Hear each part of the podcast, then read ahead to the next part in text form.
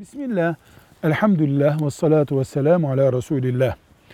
Camilerde, cuma namazlarında, bayram namazlarında, normal namazlarda imamların veya caminin diğer görevlilerinin, dernek yetkililerinin camiye ve ya da bir fakire, bir kuruma yardım toplamakla ilgili anons yapmalarında dinen bir sakınca var mıdır diye sormuş kardeşimiz.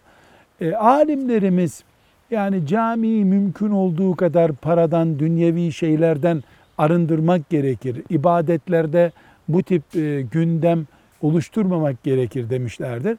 Ama camide edebine, konuşulacak kelimelere ve abartmamaya dikkat etmek şartıyla anons yapılabilir bu cuma namazını da, bayram namazını da, diğer ibadetlerin varlığını da, sıhhatini de etkilemez. Velhamdülillahi Rabbil Alemin.